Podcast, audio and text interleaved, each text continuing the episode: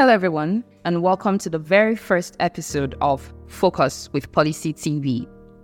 I'm your host Mibiran Omologu, and today we'll be discussing a topic that profoundly impacts us all: the challenge of unemployment and its troubling connections to the security in Nigeria. But before we get started, kindly subscribe to this podcast so you don't miss any of our upcoming episodes. And if you enjoy what you hear and would want to join in the conversation, simply drop a comment and let's spread the word together. Now, I need you all to picture this. The unemployment rate in Nigeria has gone up to an astonishing 33.3%. Yes, I use the word astonishing because what this means is that over 23 million young Nigerians currently do not have jobs. This is not just a mere statistic. It's a crisis that should make each and every one of us despair.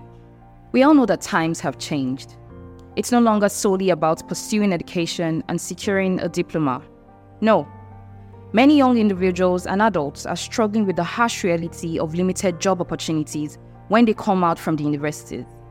The big dreams and aspirations they had while in school gets dimmer and dimmer by the day due to the ordeal of moving from one company to the other with your certificates, in the quest to find jobs. Now, in some other countries, governments provide support to those who are unemployed. But regrettably, Nigeria lacks such safety nets, leaving individuals to navigate these challenges on their own, which can be quite burdensome. Now, let me paint a more vivid picture for you. In the shadows of desperation, we've seen disturbing trends emerge. People, desperate to make ends meet, have turned to unimaginable acts. Kidnappings for ransom have become tragically common.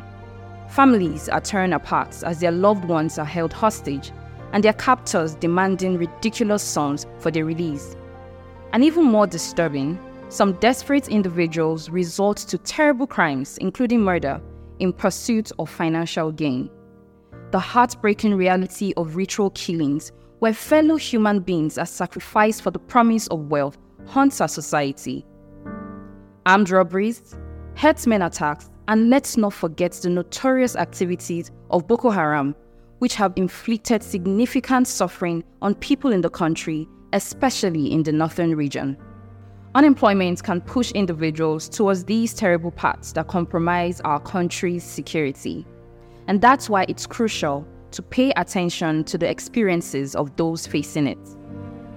Now, in recent times, we've heard stories of young graduates turning to activities they wouldn't otherwise consider due to the scarcity of job opportunities. I mean, at the end of the day, they have to make ends meet.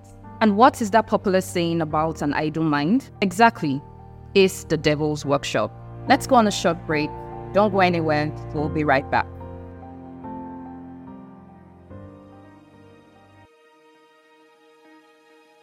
In today's world, where success demands valuable skills that set you apart, TerraSkills Learning Systems Limited, proud sponsors of this podcast, is making a real difference. They're equipping individuals with essential workplace skills for success in both work and life. Mark your calendars because this November, they're bringing you a leadership and management training focused on data analytics and business intelligence, plus workplace innovation and skill enhancement for productivity. Do you want to know more? Visit www.learn.terraskills.com. Welcome back, everyone, from that short break.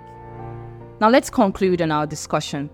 I have spoken a lot about the security challenges we face as a country, which I'm sure is no news to us.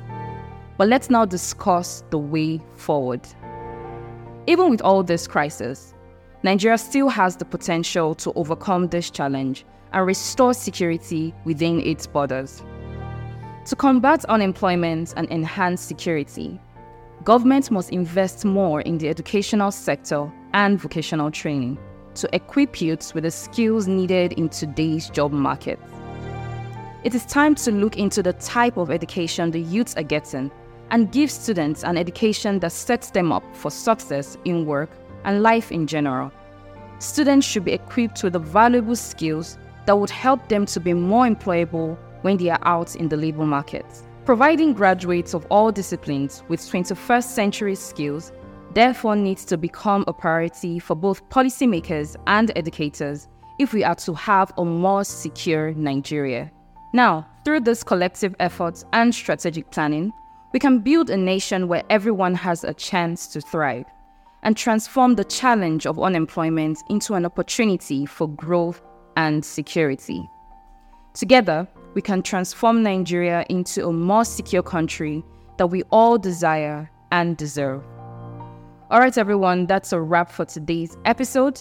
Thank you for joining in, and I hope you found this discussion enlightening. Until next time, stay informed, stay engaged, and keep listening to Focus with Policy TV. This is Mibiran Omologu, signing out.